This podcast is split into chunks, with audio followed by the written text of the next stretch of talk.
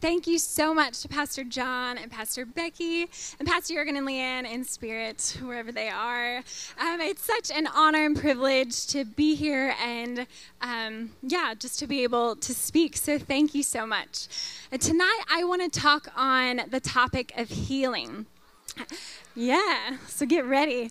Um, I have heard people ask questions in the past several years.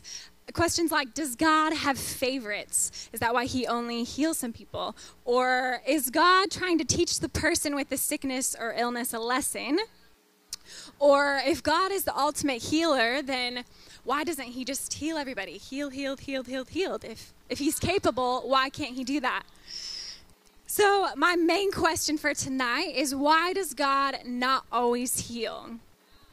And the reason I'm so passionate about this is because my husband, Andy, who's sitting right there in the front row looking very dapper.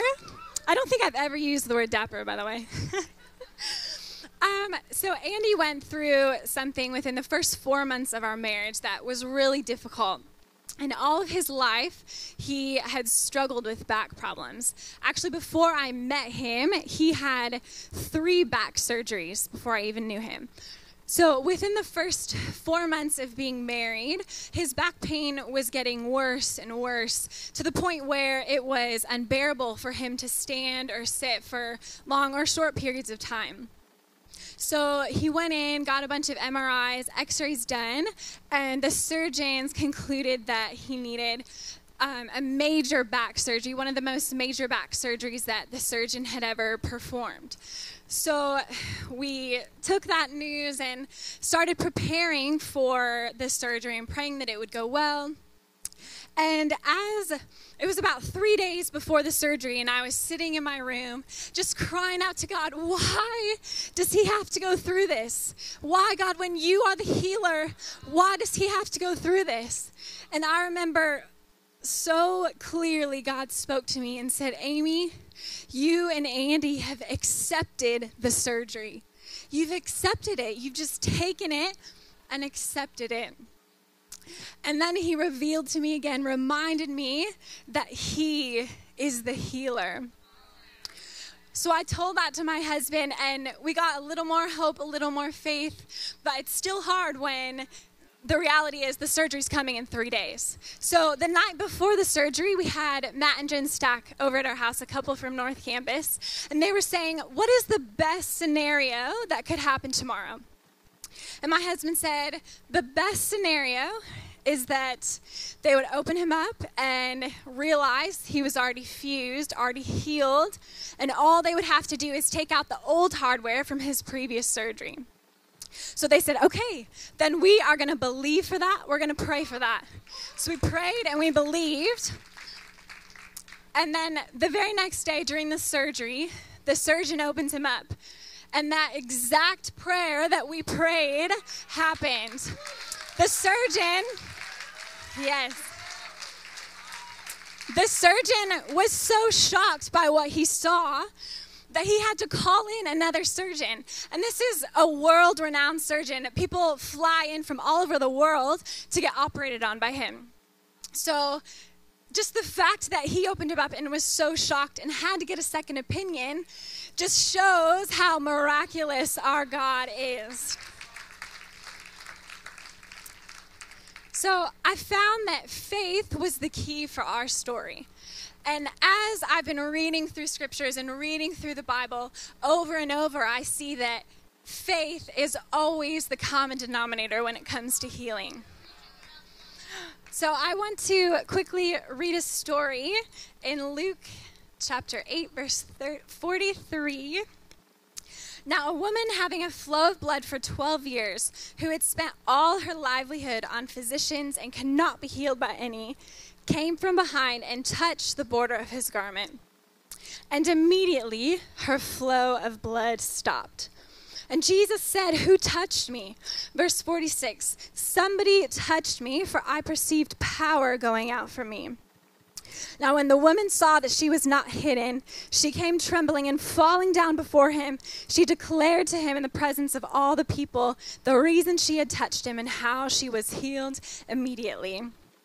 And Jesus said to her, Daughter, be of good cheer. Your faith has made you well. I love this story because this woman, she didn't question Jesus. She didn't go up to him and say, Jesus, is it possible for you to heal me? Or, Jesus, is it your will to heal me? Because I know in my past, I've prayed those prayers. I prayed safe prayers that have no faith attached to it, saying, God, if it's your will, please heal me or please heal my mom, with no faith.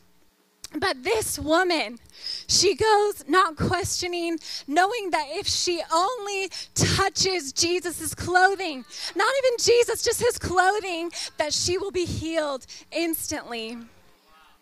Talk about some faith. Are you guys with me? Awesome. So, if faith is vital to healing, then how do we get faith? How do we get it? If we believe in God, that's one thing, but how can we actually have faith that God is going to heal? So, one thing that I've noticed is that to get faith, we need to know God's character. We need to know Him. It wasn't until I got down on my knees in my room by myself, put on worship music, and got in the presence of God that I was reminded of who He is that I was reminded that He is a healer.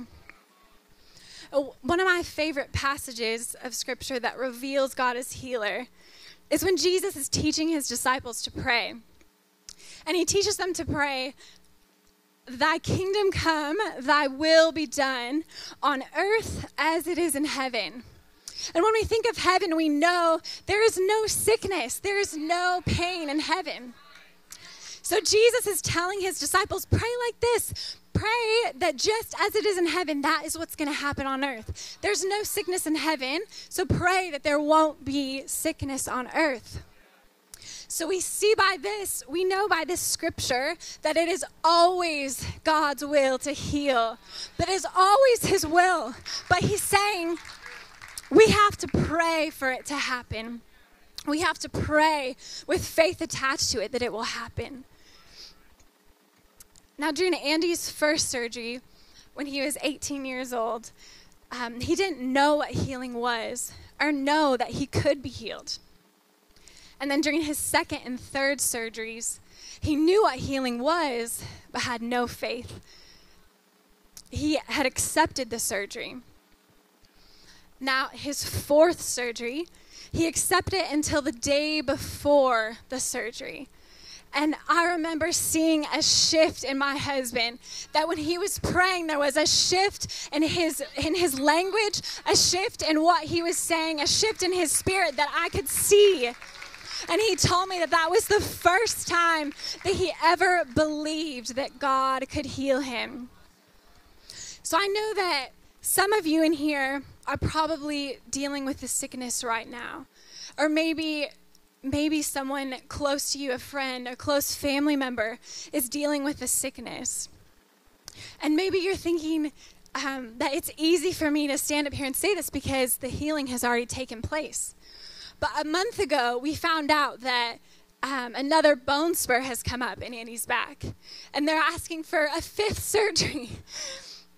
But I am here to tell you that no matter how many times the devil brings sickness back, no matter how many times he's saying that another surgery has to take place, that God will always heal him. That God will always heal. And we will always stand on that word. We will stand in joy in peace, knowing that that is who God is, that He is for us, not against us, that by His stripes we are healed. So let's give God a shout of praise for who He is. Thank you, God. Amen. Well, I am going to stop before that Jeopardy music comes on because it's probably 10 seconds away. So thank you. Thank you so much. Come on, Amy Pugh, everybody. Woo! Come on.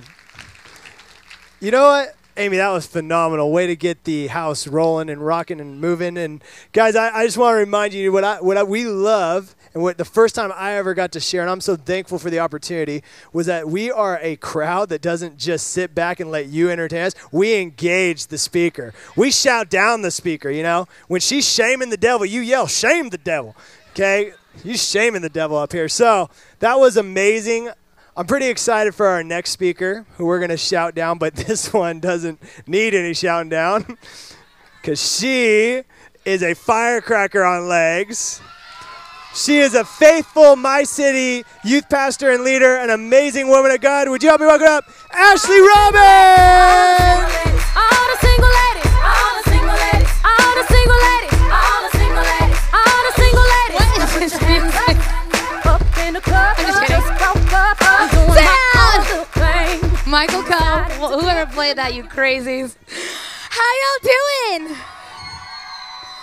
Okay, I have to. I have. Shh, shh, hang on. I gotta get started. I got nine minutes and fifty-five seconds. Okay, let's go. All right. First of all, before I get started, I want to just echo what Amy said too. Is we want to just thank Pastor Jurgen and Leanne. I know that they're traveling and they're with their family, but um, we. It's just an honor to be asked to be up on this stage because I. I know that the sacrifices that they've made, and there's been sacrifices that we don't see that they've made for this stage and for this house, for the call of God that's on their life, and I am so thankful for them and their incredible team, all their pastors here. So let's give them a round of applause. Cool. Okay. Let's open up the word. All right, so if you guys have your Bibles, I'm going to start. Oh, actually, I should tell what I'm talking about. That's kind of good. So, tonight I wanted to kind of address something that's dear to my heart um, and something that I feel like I can speak from authority on because it's something that I've walked through in my world. Um, and it's Does God even hear my prayer? Um, and it's a question I think a lot of people ask because sometimes we pray things and things like Amy was saying, sometimes things don't happen how we want them to or um, in the time that we think they're going to happen. So we're going to open up in James 5 16 through 18. Wait, water just dripped on me. That was weird. Okay. Uh, those sprinklers better not go off. I'll have an afro puff the size of China. It'll be a sad time. All right, here we go. In James chapter 5, verse 16 through 18, let's go. It says, Confess your trespasses to one another and pray for one another that you may be healed. The effective, fervent prayer of a righteous man avails much. Elijah was a man with a nature like ours, and he prayed earnestly that it would not rain, and it did not rain on the land for three for three years and six months. And he prayed again, and the heaven gave rain, and the earth produced fruit. So I'm going to skip over real quick. We're going to jump into Isaiah, and then we'll come back to that. Isaiah 62, verses 6 through 7. In the message version, it says, I've posted watchmen on your walls, Jerusalem. Day and night they keep at it, praying, calling out, reminding God to remember. They are to give him no peace until he does what he said and until he makes Jerusalem famous as a city of praise. So, how many of you guys in here would say that you actually have a really good memory? Where, anyone? All the ladies should raise your hand because I know we all have good memories. And I like to remind Kenny of things. So here's the deal. A couple weeks ago, a couple weeks, okay, actually, let me start back. Kenny and I got married seven years ago. And seven years ago, I told him, I will do anything for you. I will make your lunches. I will clean your house, but I will not take out the garbage. And that's just a personal preference. I said, I didn't say I will not. I say I prefer to not. Okay, I wasn't being a diva. I just prefer not to take out the garbage. It's like my thing. I'm like, a, I don't know, a germaphobe. So I told Kenny, Kenny's like, okay, yes, I promise to always take out the garbage. So a couple weeks ago, a couple weeks ago, I'm buzzing around the house, like doing laundry, you know, just doing my little thing and doing laundry. And I noticed the garbage was a little full. So I was like, hang on a second. Now, I always do say respectfully. So I'm like, hey, hun, when you get a chance, can you take out the garbage? So I'm like buzzing by, and I didn't really hear him say anything. I'm like, okay. I don't really hear an answer. Maybe he heard me. I'm not sure. So I go back and I'm walking through and I'm like, "Ugh, the garbage is still there. So then I'm like, okay, peace, patience, everything I need, the fruits of the spirit. So I, so I see him again. And so again, very respectfully, I say, hey, babe, can you please make sure you grab the garbage real quick? I really need that garbage taken out here. It stinks. And I'm like, when you get a second, can you do that? So I walk away again. I'm like, oh, I didn't hear an answer. So the third time I come back and the garbage was gone. Okay, let's give it up for Kenny. but I say that funny story because here's the thing. Just because I didn't hear an answer from him doesn't mean he didn't hear me. And I, whoa.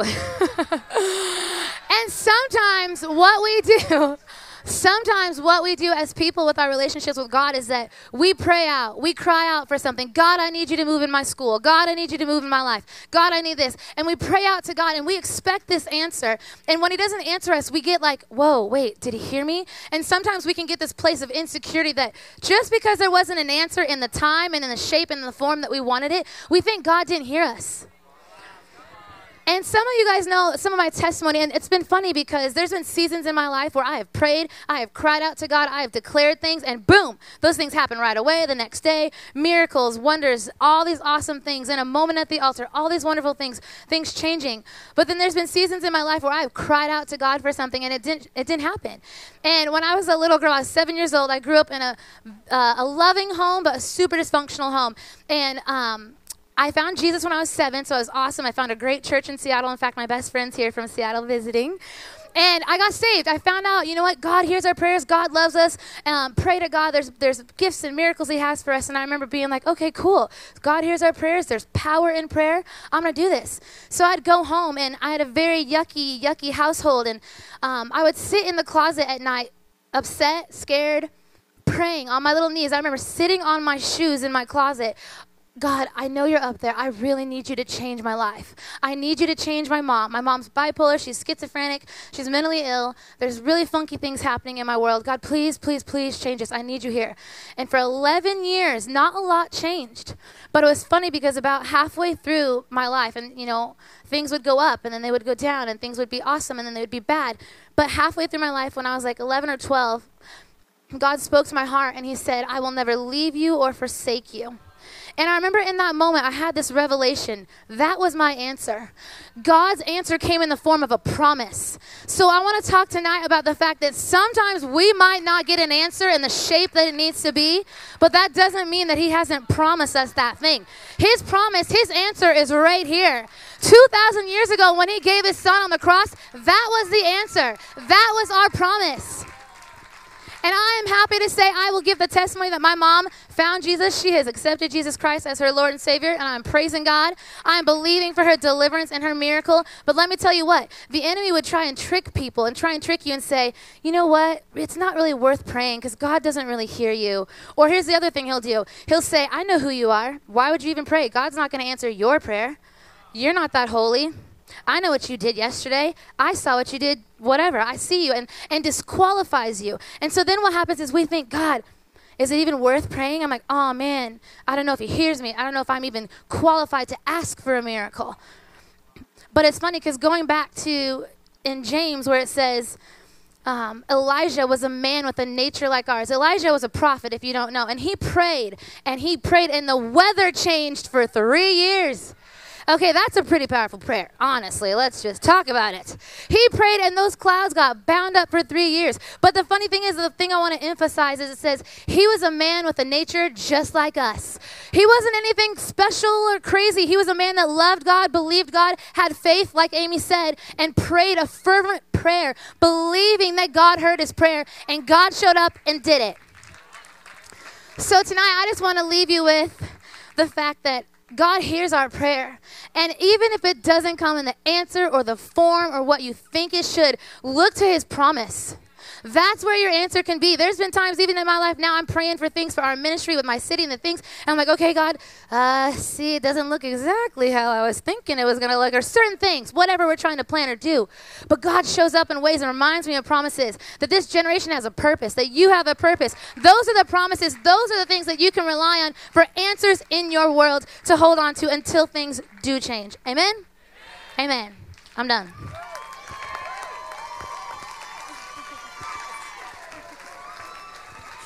Come on, Ashley Robbins! Woo! Man. Ashley, that's amazing. You crammed like 20 minutes into 10. That was unbelievable. so clear, so awesome. Man, I've seen a, a powerful theme tonight. You know, it's it's so cool to see what what my city's getting to hear and what and I don't know if you noticed this but we have every campus represented tonight. We just had a north at the beginning and we had a central and our next speaker He's a double threat kind of guy. He serves faithfully at South Campus on the worship team and MDs with that. His wife is a powerhouse. She's everywhere at all times. It's crazy. Like everywhere, she's always at the church serving and saving people and bringing people to church. She's out of control. But Mike also, on top of worship and being married to Katie Yeager, which is amazing too, is one of our society young adults phenomenal leaders as well and he is working with college students and young adults. And uh, I got the privilege of hearing him do a 10 minute preach at Party in the Desert, and he just blew the roof off the place. Come on. So, would you guys help me welcome up our last and final speaker for tonight, the one and only Mike Yeager? Tag team music in full effect. That's me, DC, the brain supreme. And my man Steve Roll'n. We're kicking the flow. Okay, we're kicking okay, the flow. okay. It goes a little something like this. Tag. I don't know what that music was, Michael Coe. No more buffoonery. This is serious time. Hey, such an honor to be with you guys. Um, you know, before I get started, I do. Uh, it really is um, a great honor to be up here. You know, I mean, uh, Jurgen Matthesius and John Heinrichs and Drew Davies and David Chittick and Scott Husserow, Andy Bennett, Mark Cullen, Matt Tuggle.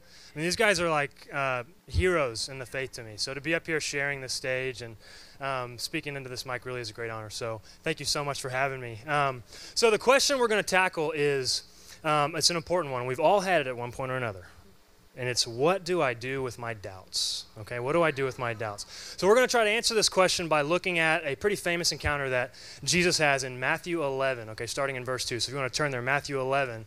And uh, it's, it's um, Jesus talking with John the Baptist. Well, not really through some messengers, we'll get there. But um, and John the Baptist finds himself in the midst of some very, very serious doubting. Okay, so we're going to read Matthew 11, um, starting in verse 2, and it should be up on the screen behind me. And when John heard in prison about the works of Christ, he sent two of his disciples and said to him, Are you the coming one, or do we look for another? Jesus answered and said to them, Go and tell John the things which you hear and see. The blind see and the lame walk, the lepers are cleansed and the deaf hear, the dead are raised up, and the poor have the gospel preached to them. Amen? So, we're going to look at this story. We're going to look at three different things. We're going to look, number one, at why is John doubting in the first place? What are the circumstances surrounding his doubt? Second, we're going to look at how John handles his doubt. And lastly, and most importantly, we're going to look at how Jesus responds to his doubt, okay? So, First of all, why is John doubting in the first place? Well, we see right away in verse 2 that he's in a pretty dark spot. He's in prison, okay? And we know from earlier on in Matthew, Matthew 4:12 says that he's been in prison since the beginning of Jesus' Galilean ministry, okay? So that's probably about a year. So it's not just like a little two-day bender in the holding tank at the county jail after a DUI. Like this is like John is like deep in prison, okay? And so he finds himself in this dark place, very seriously doubting, right? And that's the very first thing we can take from this story is our doubt is always circumstantial in nature, okay? Doubt is always a product of the circumstances around you, right? I've never heard anybody say, "Man, God is doing so much in my life. I wonder if he's real," right? When the sun is shining and all is right in the world and God is blessing you, those aren't the times we doubt. We doubt when, um, you know, the world seems dark. We see something on TV maybe that we just can't rationalize how a good God would let this happen. Or maybe we're experiencing some personal turmoil like a, losing a job or some personal tragedy, right? Those are the moments that we doubt, right? So, what we can learn, first of all, from uh, John the Baptist is that our doubt is always circumstantial in nature first, okay? Now, Paul gives us a great method to combat this, okay? In, uh, I think it's 1 Corinthians 5, he says, We walk by faith, not by sight, right? We walk by faith, not by sight. Now, most Christians think that what this means is that as Christians, we just bury our heads in the sand and we don't care what we see, don't care what science says, don't care what culture says, don't care what our coworkers say, we're just going to believe. And that's not at all what Paul is saying, okay? And uh, I'll give you, to, to kind of illustrate I'll, I'll, I'll put it to you this way, okay? So I fly uh, a good bit for work. You know, I've been on an airplane a bunch of times, nothing new to me. Um, and uh, I, I know how safe I am on an airplane, okay? I have, a, I have a math degree. I understand probability and statistics. I know that I'm safer on an airplane than just about anywhere else. But when we're on that runway and we start zooming down the tarmac, my heart starts racing a little bit, my hands get a little clammy, and when we break with the ground, I'm just like death grip on the seat rest, right? And why? Why is that? The reason why is because of what I see around me, right? I look out the window and I see the ground getting smaller. I see the shadow of the airplane shrinking on the tarmac. I see the cars turning into little bitty ants, right? So my circumstances, what I see around me produces doubt in my safety, in my mind, right? So what do I do to combat that doubt? I put my faith in what I know to be true. I know, mathematically speaking, I'm safer on this airplane than I am anywhere else, right? So when um, sight produces doubt in my life, what I do is I put my faith in what I know to be true, right? And Jesus himself taught this in Matthew 6, okay? Jesus was confronted with a bunch of people that were doubting very seriously God's ability to provide for them, take care of them. And Jesus said, Ye of little faith, consider the lilies of the field, right? Consider, think about it, think it through. And he presents this incredibly easy to follow rational argument. He says, Consider the lilies of the field, think about how biologically complex they are, how much uh, creative energy God has poured into them. Now look at you, how much more creative energy God has poured into you, how much more biologically complex you are, and then think whether or not God's going to provide for you or, not, right? So Jesus um, presents this incredibly easy, um, uh, easy to follow argument for these people who are struggling with doubt to follow and put their faith in what what um, they know to be true. Right. So, first thing we learn from this passage in uh, Matthew is that um, doubt is always circumstantial in nature. Right. So the second thing I want to I want to look at is how John deals with his doubt. Now this is a short point, but it's foundational, so don't miss it. Okay. He brings his doubts honestly to Jesus. Right. A lot of us we just try to sweep um, you know, uh, doubts underneath the rug of our hearts. And, you know, if we just kind of grit our teeth long enough, they'll just go away, right? But that's not what John the Baptist says. He's just honest. You know, he finds himself in this terrible spot and just says, Look, God, I'm struggling, man. I'm really struggling. So, Jesus, I just need to know, are you real, right? And lastly, and most importantly, I want to look at Jesus' response, okay? And I want you to hear, if you don't hear anything else, hear me on this. God will answer your doubts, okay? And here's how I know this. I know this for two reasons. I know it from, because there's a billion biblical precedents, but I also know it from personal revelation, okay? So, you know, if we just look at this passage that we're talking about, right? What? Jesus answers John's doubts, right? He sends the messengers back and says, Tell John what you see and hear, right? Sends them back, right? And then it, he goes even further. Even right after that, he ends up praising John the Baptist as the greatest man to ever be born, ever, right? So God has no problem with doubters, no problem at all. And, and if I had, I wish I had more time. I don't, but it's all over the Bible. Thomas doubted, right? We all know the story of doubting Thomas. And what did Thomas say? I will not believe unless I can put my fingers through the holes in his hands. And everybody gives poor Thomas a hard time. But what did Jesus do? Jesus said, Thomas, if that's what you need, man, go ahead, do it, right? He answered his doubt. Uh, Peter doubted when he was walking on water. And Jesus didn't just bail on him, he reached down and pulled him up out of the water. Mary Magdalene doubted at the tomb in John 20. Jesus showed up before her. Um, there's a father in Mark chapter 9 with a, a demon possessed son, and, and Jesus says, Do you believe that I can um, heal him? And the guy's like, I mean, I, I want to. I think so, yeah. And Jesus didn't just say, Well, come back when you have more faith and we'll get it taken care of. No, he healed that boy on the spot, right? Uh, Gideon doubted and said, I need a sign, and God gave him a sign, and Gideon said, Well, give me another sign. God said, Okay. Abraham doubted, right? So there is doubters all through the Bible, and I'll drive it home with this, okay? Most people say that um, that the Apostle Paul wrote most of the New Testament, right? And that is true if you look at you know letters or, or books or whatever, but it's not true if you look at word count, content. Okay, if you look at actual content, Luke contributed more to the New Testament than any one man. Luke wrote the book of Luke and he wrote Acts. And originally it was one seamless narrative, okay? The, the assimilators of the Bible split it up um, where uh, the story of Jesus ends and the story of the new church begins so they could put Matthew, Mark, Luke, and John all together, right? And then Acts comes next. And we look at, and so if you look at the words in Luke, it makes up 27% of the New Testament. Well, all of Paul's letters make up 23%. So, why did Luke write Luke and Acts? Well, we can find that in the very, very beginning where he says, Theophilus, I am writing this to you so that you may have certainty concerning the things you have been taught, right? So Luke wrote 27% of the New Testament to this one guy who was having doubts. The whole thing, Luke and Acts, is just an account to alleviate the doubts of one man, okay? So, I know that God will answer your doubts because there's an incredible biblical precedence, but I also know, because I know personally, okay, you have never in your life met a bigger doubter than me, right? So you, you guys are here, you see what it's like. Everybody yells at you, you know, yeah, it's always like, yeah, yeah, yeah, oh, that's great, that's good. When I got to church here, I was this guy. I would sit in the, sit in the back like this. And, and, and while everybody else was saying, wow, oh yeah, so good, I was like, mm-mm, nope, uh-uh, that's dumb, nope, right? That was me. You have never met a bigger doubter in your life. But what I have seen, and I brought them honestly before the Lord, okay? And I have seen God systematically answer my doubts. And not just like, not just kind of like let them go away. Like if I don't think about them long enough, maybe they'll just dissolve away. No, God has really answered my doubts, given me answers to some of the really hard questions that we all struggle with. And so that's what I want to leave you with tonight is that if we understand the circumstances surrounding our doubt, we bring them honestly before the Lord and we wait for his response, we can be confident that he will answer us. Matt Tuggle, back to you.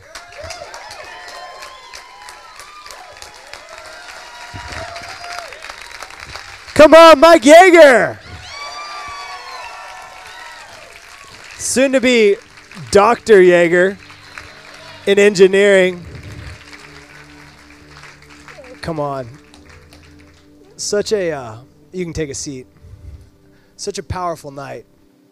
It's amazing how three people didn't talk to each other, and we're in our FAQ series, frequently asked questions. And there was a, I started to allude to it because I knew what Mike was. Mike was the only one I had pre-known what he was going to talk about because we were talking about it, and uh, I just saw this theme over and over, and it was, what do I do with doubt? Doubt about healings, doubt about my prayer. What do I do when I when I feel like God is so far, and he and He doesn't hear me? Can I just tell you that the Holy Spirit does that, not for them but for somebody in this room tonight. Because somebody came into this room tonight, and I'm so confident of this, and, and you were feeling doubt. Doubt that God could still love you. Doubt that God would really be there for you if you really trusted Him with this situation. Doubt that He's still for you. Can I just tell you, I love how Mike talked about statistics and I don't think it's a mistake, and the Holy Spirit just kind of whispered to us while they were talking. I don't think it's a mistake that the single number one most quoted scripture in the entire world is John 3:16. For God so loved the world that he gave his only son, that whomsoever would believe in him would not perish, but step into eternal life. Can I just tell you, if you're in the room and you have doubts, you are a whomsoever. And God loves you so much that whatever you're walking through right now, doubt, maybe it's a mistake, some secret issue, maybe you just feel like the world's been beating you up and you're like, God, where are you? Can I tell you that God wants you to know that He loves you? And that he'll never leave you or forsake you, and whomsoever will believe in him will not perish. You won't perish by the things you're facing. You won't perish by the mistakes maybe you made. But I truly know in my heart that some people came in here today and the Holy Spirit set it all up for you. Because He's saying, son, daughter, don't doubt me. I'm for you. I love you. I forgive you for that thing. No strings attached. I just, I'll wash you clean. I know what you're facing right now, and I want you to know that I'll carry you through it. I'm for you, I'm with you. That's the promises of God. And He brought you here on purpose.